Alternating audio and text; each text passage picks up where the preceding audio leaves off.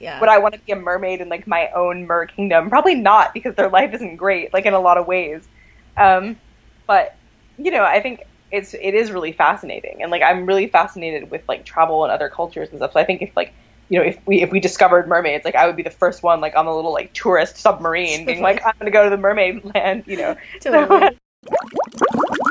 It's the Mermaid Podcast. We've got mermaids on the land and down below. Legs or fins, you will love our show. All the news that makes a splash is on the Mermaid Podcast.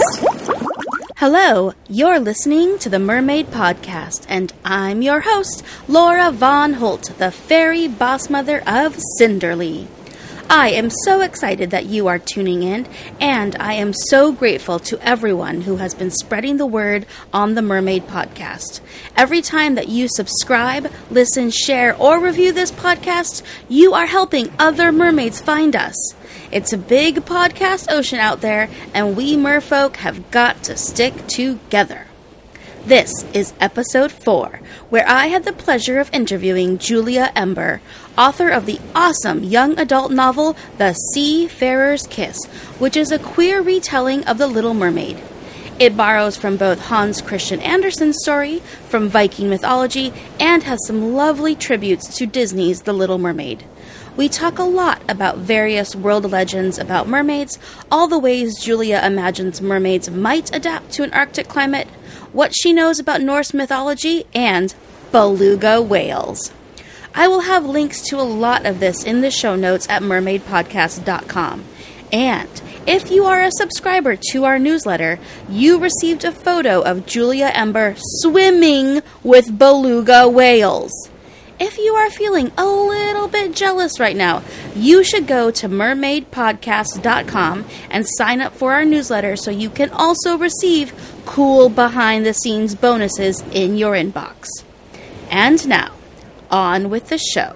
So here we are. It's Mermaid Podcast. I'm here with a special guest. And would you like to introduce yourself? Love to. Um, my name is Julia Ember, and I write um, LGBT fiction for young adults. Um, my most recent book was The Seafarer's Kiss, and it was a Norse um, bisexual retelling of The Little Mermaid. Um, and I'm really happy to be here. I'm super happy that you are here and also um, loved your book. Awesome. um, okay, so there's there's so much that I want to parse with that because you uh, retold The Little Mermaid in a very different way and also um, you did a lot of things in your book that uh like there was a norse setting you know it wasn't Yeah. like under the sea like Yeah. um they weren't talking crabs um um but i want to hear from you first um how you got into writing the book um have you always been into mermaids just kind of how this came about Um, well, I think like I've always been really into that classic tale in particular. Um, I really love um, Hans Christian Andersen's like all his entire like kind of corpus of work. But that one in particular has always really struck with me. I mean, my mom really likes to tease me now that I've written a Little Mermaid retelling because when I was like two, I rewatched that film like hundreds of times. Yeah. She'd be like, "Here's Raffi," and I'd be like, "No, like where's Ariel?" Um, so she teases me a lot about that now. Um, and so I really that was like when I sort of thought I really would like to do a retelling, and that was immediately the one that I knew that that was going to have to be the story that I wanted to tell. Um, and I think the book it's got a really Arctic setting, and I think as well as mermaids, I've always always been really fascinated with like the Arctic as a place. Um, so that's kind of how the idea came about. And I studied um, I studied medieval history like before.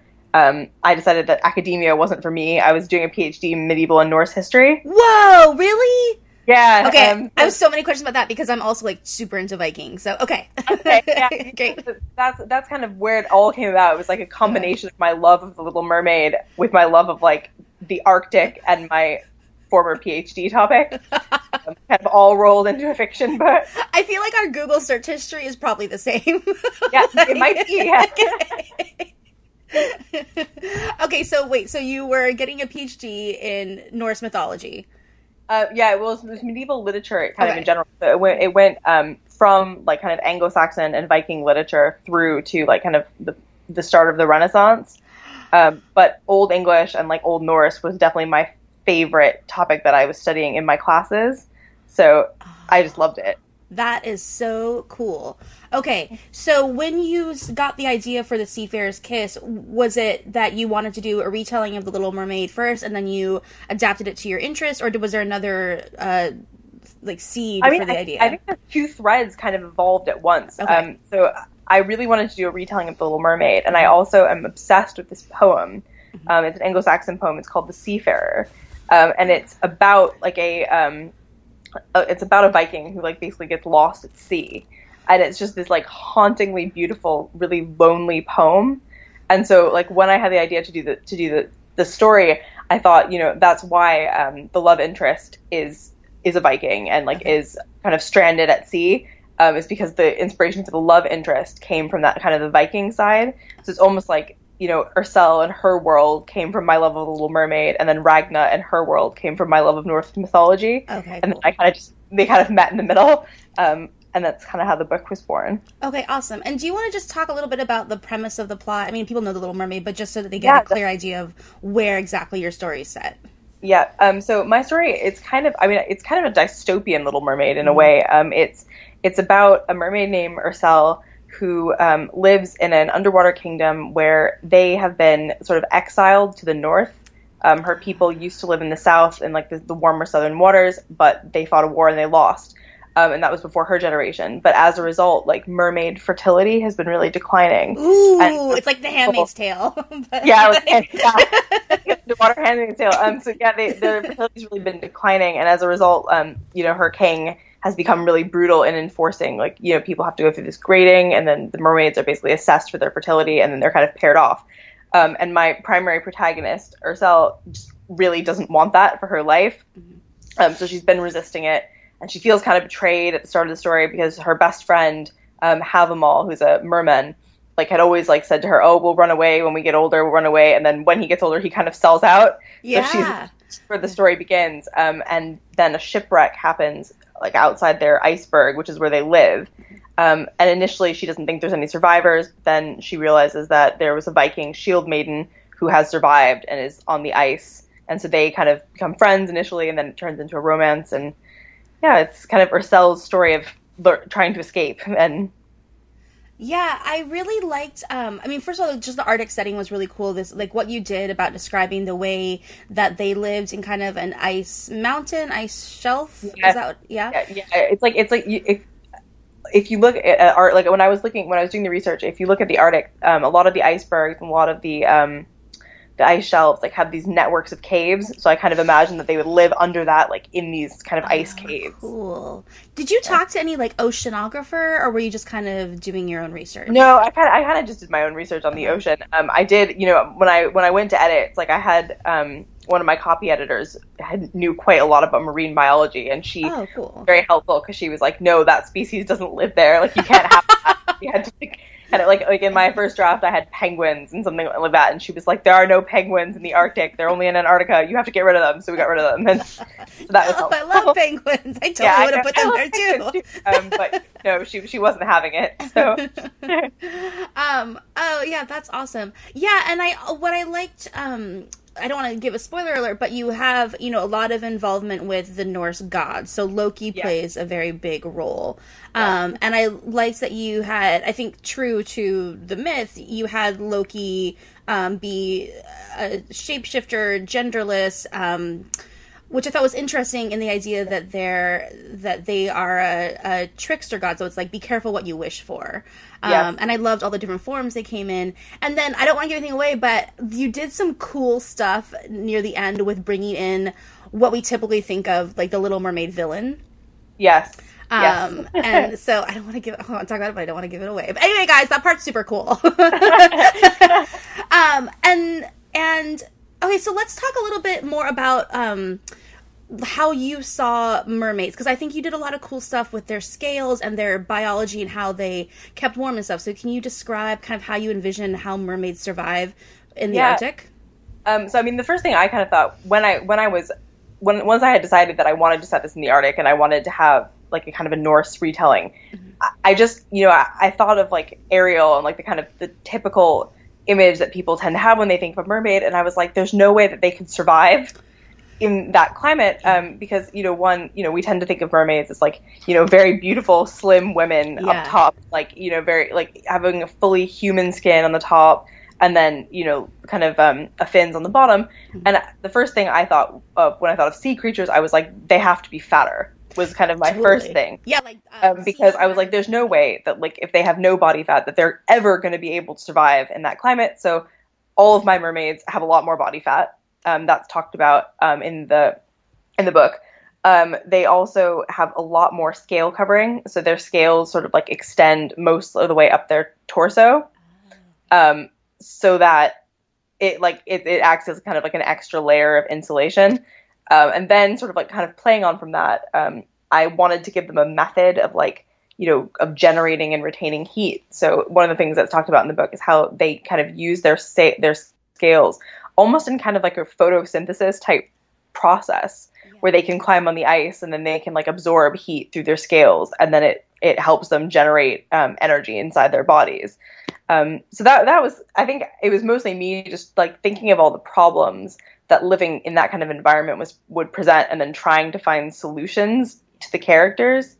Um, they also have they have gills, so they have gill like little gill flaps. Ursula mentions it like underneath their tail scales, like rather than having like two open kind of wounds, which is what she describes with another character in the book. The mage has like kind of gill wounds. They have just like little individual gill flaps underneath their scales, and I thought that you know because one of the things that I, I, I watched this video and it's a really morbid video of a dolphin killing a shark. Oh morbid wow! Okay. and I, and I was like, I wonder, like, you know, I wanted to give them almost a kind of. As soon as I watched it, I was like, okay, so gills make them vulnerable because in the video, the dolphin like covers the the shark's gills, and that's how it dies. So I was like, okay, that kind of a gill structure makes them vulnerable because their their breathing apparatus is actually like on the surface of their body. So I was like, no, my mermaids, theirs will be concealed so that they're less vulnerable Yeah. underwater. Um, so yeah, I think it was just it was a fun thing to play with, just like kind of thinking about all the things that they would need to survive and thrive as well, because you know they have an underwater society, they're apex predators in their environment. I just thought, what would they need in order for that to be true? Yeah, I think that's so cool. I also liked what, when you were talking about the scales. Um, I thought it was really smart because if they have to get some use this the sun to kind of heat themselves, Yeah. um, it was a natural opportunity to be like, I'm hanging out on a ice shelf and I can meet a human. Yeah. you know, like good job.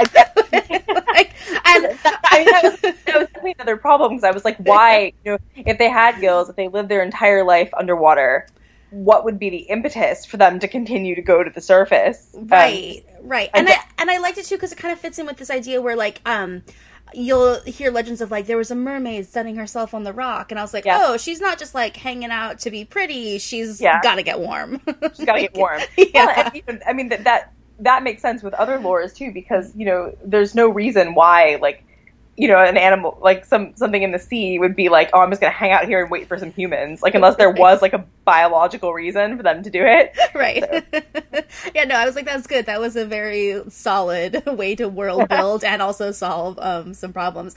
I also um, for some reason when i was reading about the scales and the way they absorb heat or protect the heat it made me think of um, spaceships like the heat Oh, yeah. shields on like rocket ships so Yeah. um, i was like oh that's really interesting i think it's just so interesting the way when you especially when you write um, fantasy or paranormal what where you can borrow from different sciences to kind of Yeah. cobble together something that would make enough sense to the the modern reader who has like a scientifically inclined mind you Okay. know and Yeah, yeah. some like back in the day it would be like of course i saw a woman swimming in the sea but now like we need a little backup like, Yeah. why There and that's the kind of thing that would bother me. Like if I was reading about Arctic mermaids and someone was like, "Yeah, it was just like a woman like swimming naked in the sea," I'd just be like, "What? Like Totally. you can't survive there? What are you Yeah. talking about?" So Oh, and I think it's also that I just it was a little funny too because I think there's stereotypes of like women are either always really hot or really cold. So I just um, Yeah. I like those that they really needed to warm themselves and that Yeah. they they kind of got skinnier if they weren't um they like used up their blubber reserves. yeah, Um, they were under the water for too right. long. Yeah. Yeah. Um, so that yeah, that part is super cool. Um, can you talk a little bit about the mythology side? I mentioned Loki, but can you talk about the gods that are involved and how they relate to the lives of the mermaids? Yeah. Um, I mean, in this, so in the sequel, kind of like mini plug of spoiler alert, like there will be a lot more of the Norse gods in the sequel because it's all taking place on land. But in this book, um, Aegir also plays a pretty big role, not directly because he's kind of removed, but he sends um, an envoy to the mermaids. And, and he's the king. He's the the god of the sea, He- right? He's god of the sea. Okay. Uh, so there's Aegir, and then um, you can say Rán as well, um, who's the goddess um, of the sea. Um, but usually in Norse mythology, like Aegir and Rán are kind of together, and then it's mainly Aegir that's the god of the sea. Okay. Um, so I, I kind of envisioned that he was like operating his own little underwater court. And it talks a little bit about the hierarchy of that court and how it's not actually the humans or the mermaids who are like his favorite. It's actually the whales. Oh, Um, yeah. There's there is a part of the seafarer's kiss like where that becomes apparent because you know he chooses to help the whales over the humans, and that's because they're like the children of his domain. Mm-hmm. Um, and I thought that would fit just because you know Aegir is kind of a predatory god himself, and so I thought you know orcas might be his favorite. Um, but that's I think Loki and Aegir are the two main gods that feature in this one. But we also hear there's sort of references to um, like mythology that's played out before Ersel's time. So like you know intergod conflict with Loki and then with um, with Odin. Um, yeah, I don't want to give spoilers Yeah, for like yeah. what the Loki, but yeah, that that there's a lot of kind of intergod conflict mentioned in the book. Um, yeah, and I think I think for me that kind of I liked the idea that in a world that was Norse based, that like all the creatures in that world would all believe in those gods. Like it wouldn't just be the humans who would believe in those Norse gods. Mm-hmm. They would have like an effect in other areas as well. Yeah, I think that was um, really interesting for me reading it. Um, just that you kind of were borrowing in one story from so many different areas of mermaid mythology. Like there's the Little Mermaid, and there's Hans Christian Andersen, and you know, like everything that he thought. Then Yeah. there's um, the Norse mythology, and I, and they. So do you? What is like the the Norse mythology on mermaids?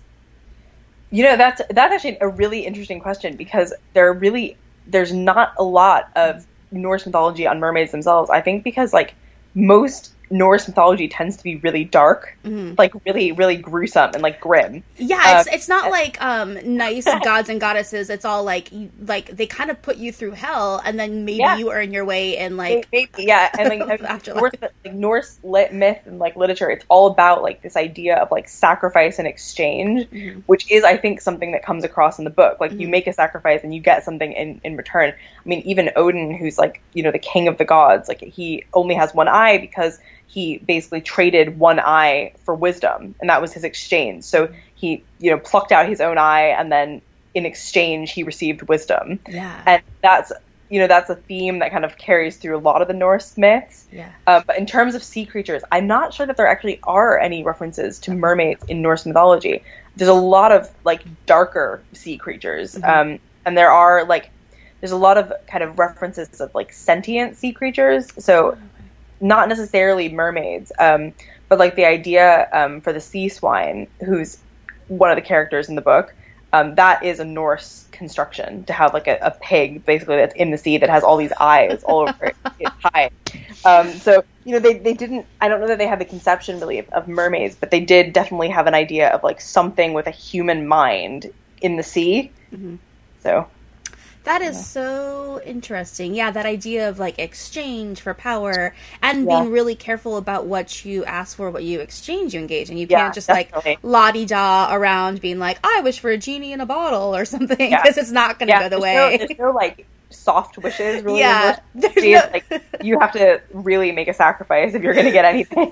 So yeah, there's like no benevolence. In No, like, no benevolence. Yeah.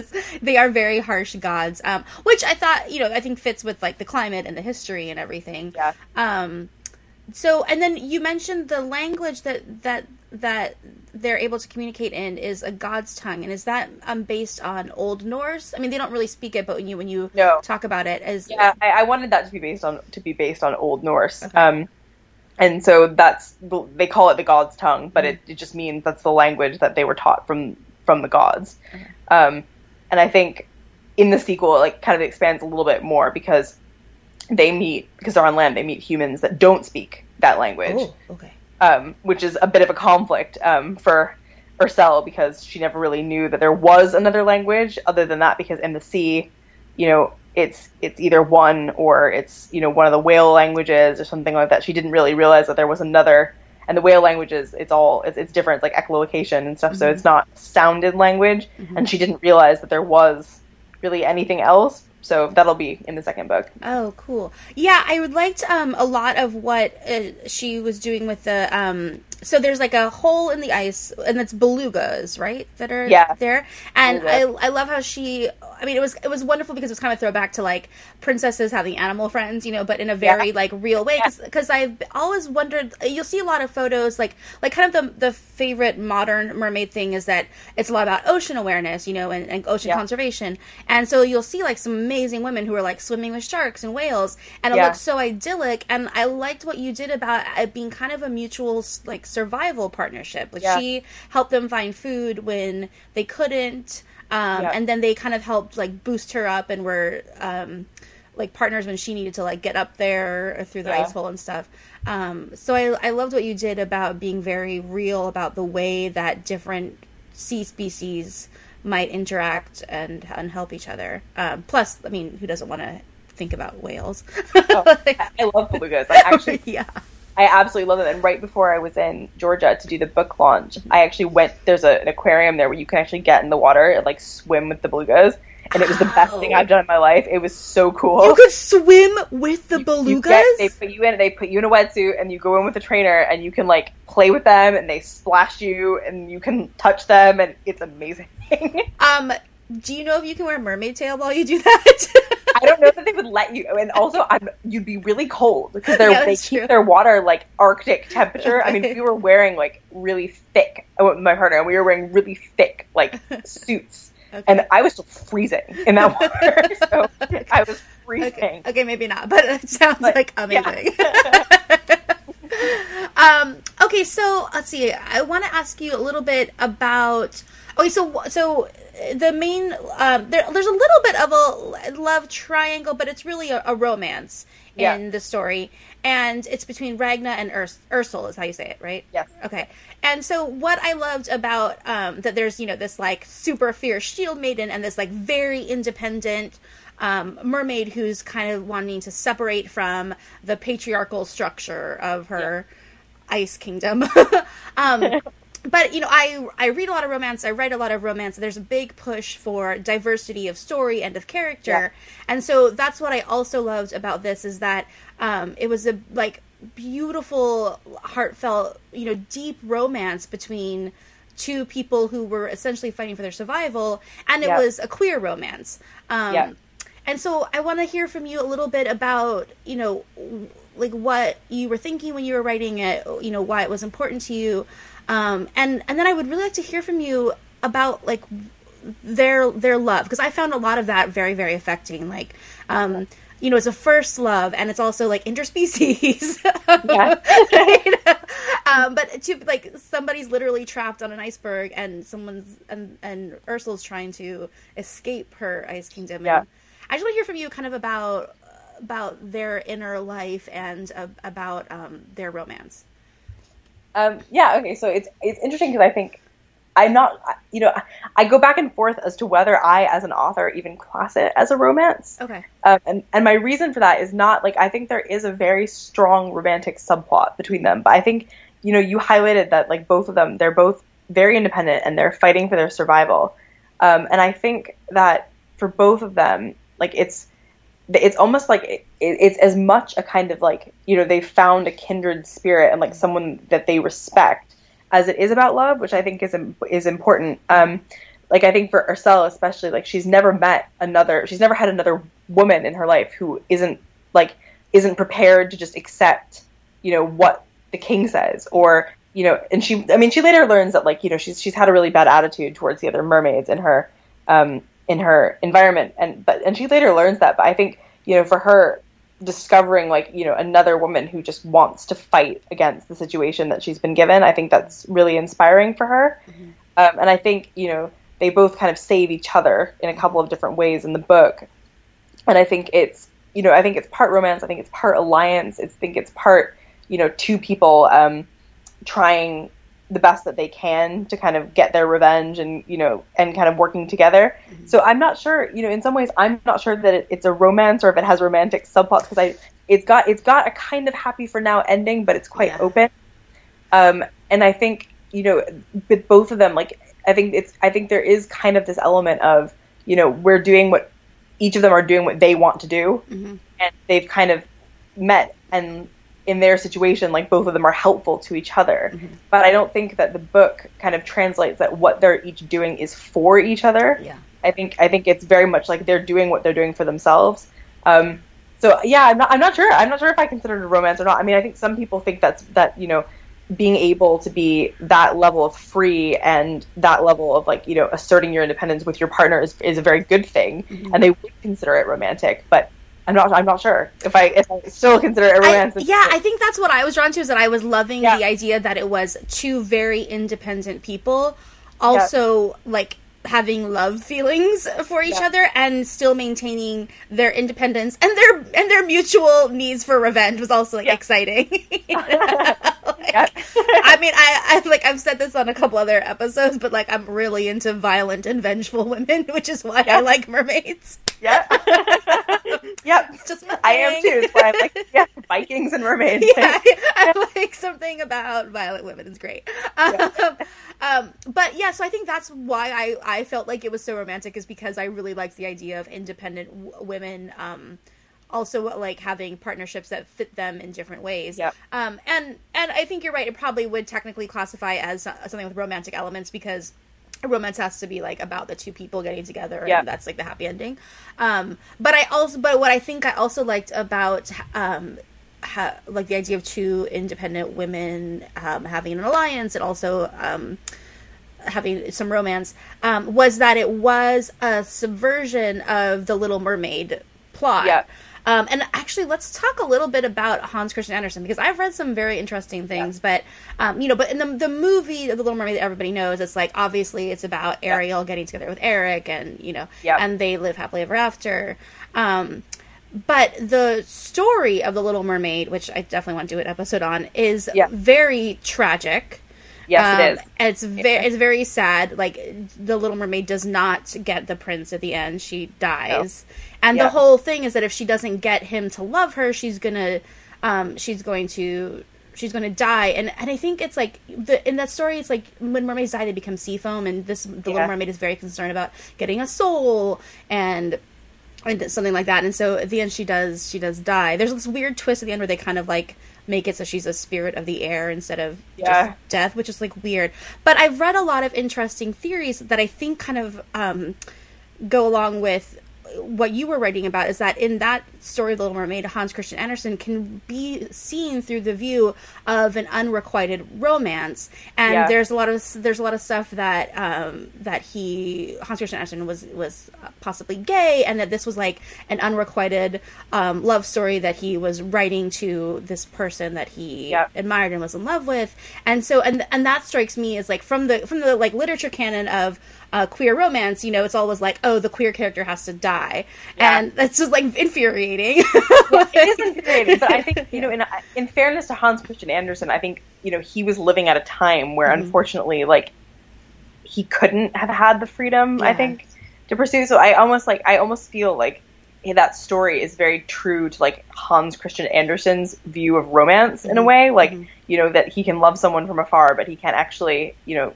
actually have a romance, and and that in itself is really is really really tragic. Um, and I would say that this story is probably closer to my view of romance. Um, right, and that's what that's what I liked about yeah. it was I was like, oh wait, no, like they can they can the queer characters can yeah. win. they, the queer characters, you know, they can have they can have their happy ending, and they can have, um, you know, they can or a happy for now ending. Because yeah. I, you know, I I really struggle. I have to like I really struggle with the concept of a happy ever after in yeah. YA. Yeah. Just because I'm like these characters like and maybe this is me becoming like you know as I reach 30 like slightly jaded and I'm like oh like you know things don't work out like you you never know like what's going to happen totally. like life is long guys. Sorry? Life, life is, is long. long. Yeah, exactly. life is long. And the um, people you love at 16 you don't really love longer. like... no, I know. And so I think that like you know for me like I, I'm much more on board with like the happy for now yeah. ending um, in YA, and I think that's that's pretty clear um, in this book. But I do think you know like queer people should have you know endings which are happy and i think like i think for two i think that's not always a romance happiness though like and i think you know again i'm I'm not i'm trying really hard not to give spoilers second, Yeah. this was the second book but i think you know for ragna for ursula's characters i'm not sure that they think of like their happiness being any like their end all happiness being like with each other i think they would think of it as like each of them for their ha- to achieve their happiness they would need to get a sort of freedom Yeah. um, yeah. like all the things that are kind of constricting them. So for me, I'm like, you know, if those two characters were to achieve that freedom, that's their happy ending, not necessarily what happens with their romance. So And I think that's true to the mythology of mermaids is like they are wild creatures, you know, Yeah. and there's a duality to them. They are, you know, beautiful but also vengeful. They are like romantic but also maybe murderous. yeah, yeah, definitely. um, and so like I would see, of course, a mermaid would like, of course, this idea that she's in this um, kingdom where the king is essentially trapping them into like a breeding machine Yeah. by being like, I mean, obviously they need to survive, and there's like a reason why they like are graded for their fertility, but that um, of course a mermaid would feel trapped by that and would want her like her independence would be um, her first priority. yeah, Um, so, okay, cool. So I want to switch gears a little bit because you live in Scotland, I do. Yes, and there's a lot of mermaid stuff in Scotland. There is, yeah. Yeah. There's a, there's a lot. Um, I, there's a lot of sea creature kind of things in general. I think in Scotland, the legend kind of almost gets conflated a little bit with that of kelpies. Yes. Uh, okay. You more have like shape shifting beings, which you know, and actually, interestingly, in Scotland, like I think the myth here is much more common about to have mermen, you know, who come from Oh. the sea and like seduce young women. Really? Oh, Yeah, I mean, I mean, kind of as a, return them, to, return, return them to the sea. as a Um, straight so, woman, yeah. I'm like, where do I find them? Can I? Yeah. There? like, is, is there Tinder for mermen? yeah. oh my gosh, that'd be amazing. Sorry, go ahead. yeah, no. Um, so I think I think that's that's more part of like at least the Scottish legend is um like mermen slash kelpies who can afford like can kind of like appear in either form. Wow. Okay. It's almost it's almost like a reversal of like the common you know mermaid seduces sailor, but it's more here. I think the myth has always been more of like you know kelpie who can sometimes look like a man goes on land and seduces women. Okay, And so the- what's the difference between I, a kelpie and a, because I know selkie is a woman who's got a seal skin, right? Yeah. Okay, and Yeah. what's a kel? What's a kelpie? So a kelpie, a kelpie. Well, I think there, there's a lot of similar. There's a lot of overlap between Okay. them. A kelpie, um, they're technically shapeshifters who of, often appear either as like men or horses, but they're in the water. Um, and, the, oh, okay. yeah, Mhm. and the idea is either like when they appear as a horse, their goal is to like get someone to sit on their back, and then they like stick, and then they take them. They like basically dive them down underwater. That is and a then- sensual image. Yeah, it is, but and then they but they drown them. I mean, oh god! So it's a, it's the same thing of like a mermaid's kiss might save you or might drown you. Okay. or might drown you. Yeah, and then and the same with like them as a man. Like their goal is basically to seduce a woman, get her to go in the water, and then they drown her.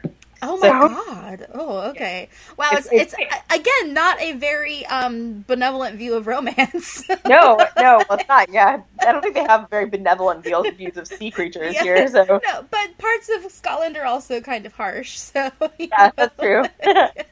Yeah. Maybe it's a climate thing. Like, I Yeah. don't know. Uh, all right, that is so cool. Um, so have you gotten to do any mermaid stuff there, or are you just kind of absorbing the the history and the mythology? Um, yeah, I haven't really, I, haven't really gotten to do that much mermaid stuff here. I mean, I've gone, you know, I've gone up to Loch Lomond and I've seen some of the like the Nessie sites here. Yeah. uh, but I've not I've not really done any of the, the mermaid stuff. I mean, the closest mermaid thing I've done recently is I went to Copenhagen. Um, so I yeah, so I went to Copenhagen and like I went and saw the Little Mermaid statue and stuff like that. So that was really cool. Isn't Um, there a Hans Christian Andersen Institute? Did they? Did you meet with anybody There there? Okay. there there is an institute there. I went I went there. I didn't meet anyone. I just Okay. kind of went. Yeah. Okay, that's so awesome. Um, all right, cool. Well, I want to ask you just a couple last questions. Um, Yeah. so one of the things I'm interested in in this podcast is just this idea of what it means to be a mermaid and why we are so fascinated with them. Do you Yeah. have any thoughts on what it means to be a mermaid?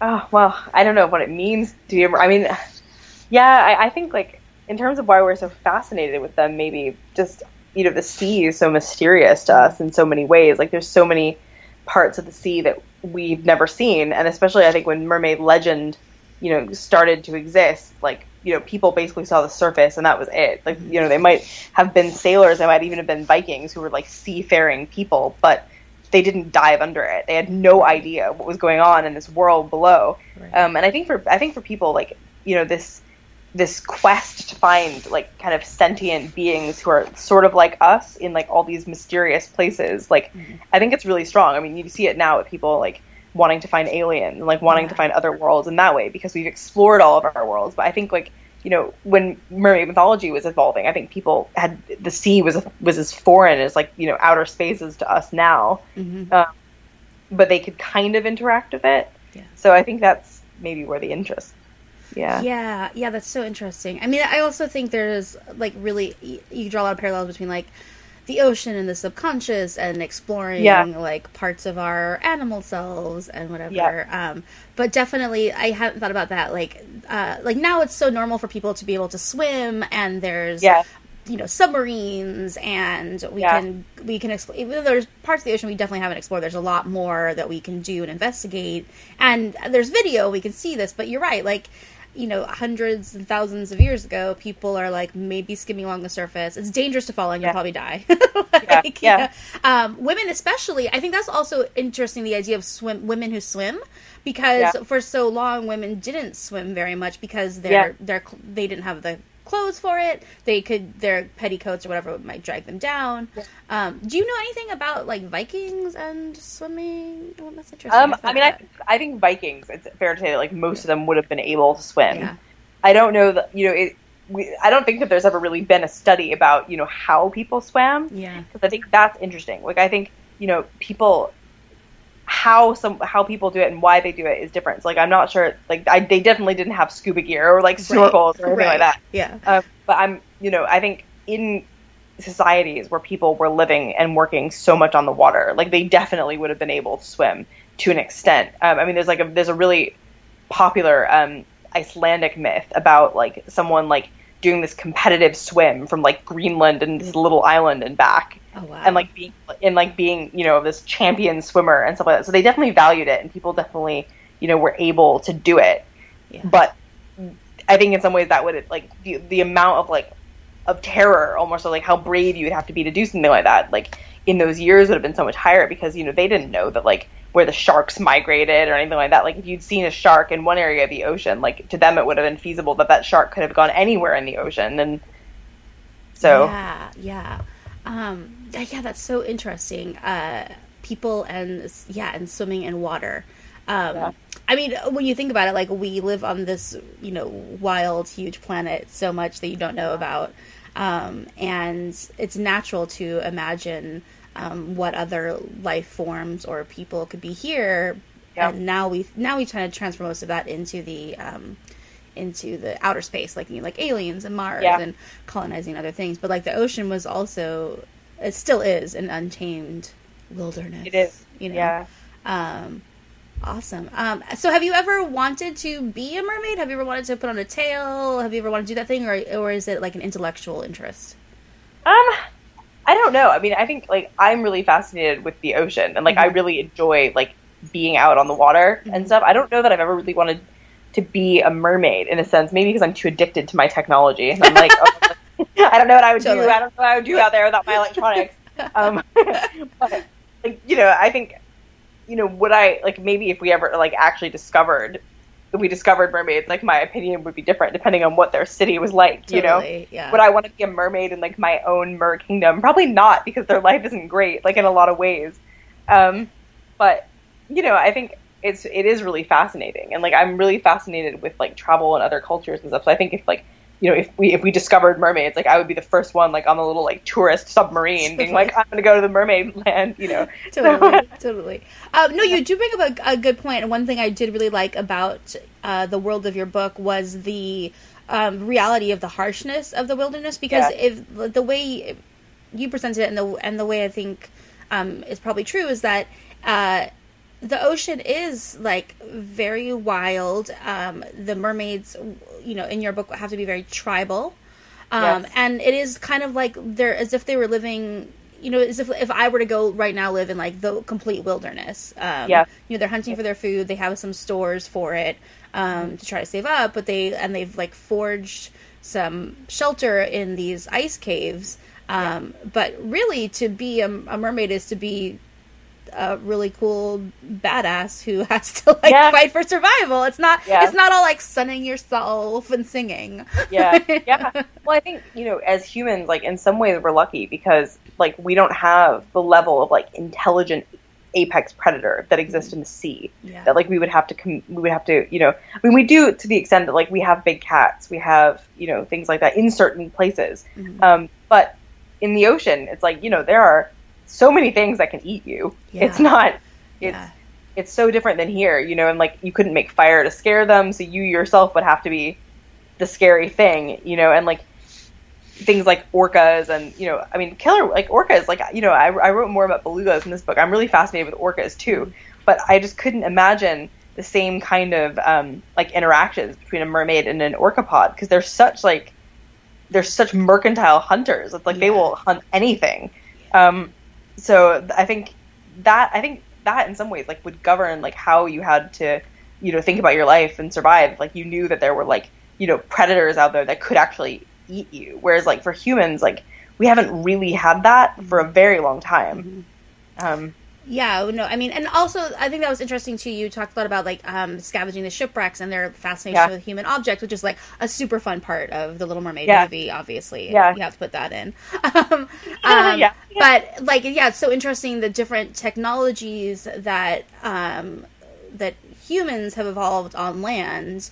Um, and the ways we've been able to like group and have cities and and you know like kind of remove ourselves from the the wilderness um, Yeah. versus like the the ocean is so untamable. You can't like Yeah. clear trees and make you know pastures or whatever. There's no agriculture. Um, um, so it is really interesting that it's such a throwback to like the the primitive parts of our human history. Um, so yeah, I, I mean, I think it's. I think your your your book is fantastic. Do you want to give um, a little plug for the next one and let people know how they can find you? Yeah, um, so the next one we just announced it. It's currently untitled, but it's going to be a um, it's it follows Ragna, so it's less about mermaids and more about Vikings in the second book. Um, the current the the book name of my book that we've been talking about is The Seafarer's Kiss. Um, you can find me on Twitter at Jules um, underscore Chronicle or on my website at juliaember.com. Awesome. And just one final question: If I were a shield maiden and I found myself stranded on an iceberg, what's the first thing I should do to survive? Ooh, um, I would say like try to make some kind of shelter, which is what Ragna does. I mean, especially if you're if you're wet, like the first thing you're going to want to do is like you know make some kind of shelter out of like your boat or your your pelts, and then like probably take off all your wet clothes because that's just going to make you freeze faster. Um, but yeah, try to stay out of the wind and try to stay dry are probably the two biggest things immediately in the Arctic. Okay, So- cool. And then Yeah. hopefully a very beautiful mermaid with blue hair will like throw you We'll some raw fish meat. some firewood because Yeah. otherwise you're screwed. Totally, Uh, the Arctic is pretty harsh, so yeah. Oh, and watch out for polar bears they're oh yeah, totally. they're nasty. So Super good survival advice. yeah. All right, thank you so much. Thank you for listening to Cinderly's Mermaid Podcast, and thank you so much to Julia Ember for her time. More photos and information about Julia Ember, including where to find her book, The Seafarer's Kiss, can be found in the show notes at mermaidpodcast.com. If you like what you've heard, we hope you will share this episode on social media. And if you really loved it, please subscribe to this podcast and leave a review. Mermaids love reviews. And if you join our mailing list at mermaidpodcast.com, you can get special behind the scenes information and a heads up when we have new episodes. Follow us on Facebook and Instagram at Mermaid Podcast. If you know a mermaid or a mermaid expert we should interview, you can fill out a Google form linked also in the show notes at mermaidpodcast.com. As always, if you have any questions or comments, feel free to email us at podcast at cinderly.com. In our next episode, I interview Brandy Anthony, a photographer and social media influencer, also known as the Vero Beach Mermaid. It's the Mermaid Podcast. We've got mermaids on the land and down below. Legs or fins, you will love our show. All the news that makes a splash is on the Mermaid Podcast.